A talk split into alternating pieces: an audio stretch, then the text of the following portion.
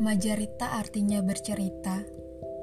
Sesuai namanya, perasaan membutuhkan ruang.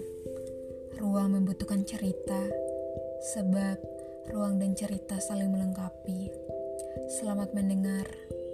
Semoga ruang majarita aku, kamu, dan kita sama.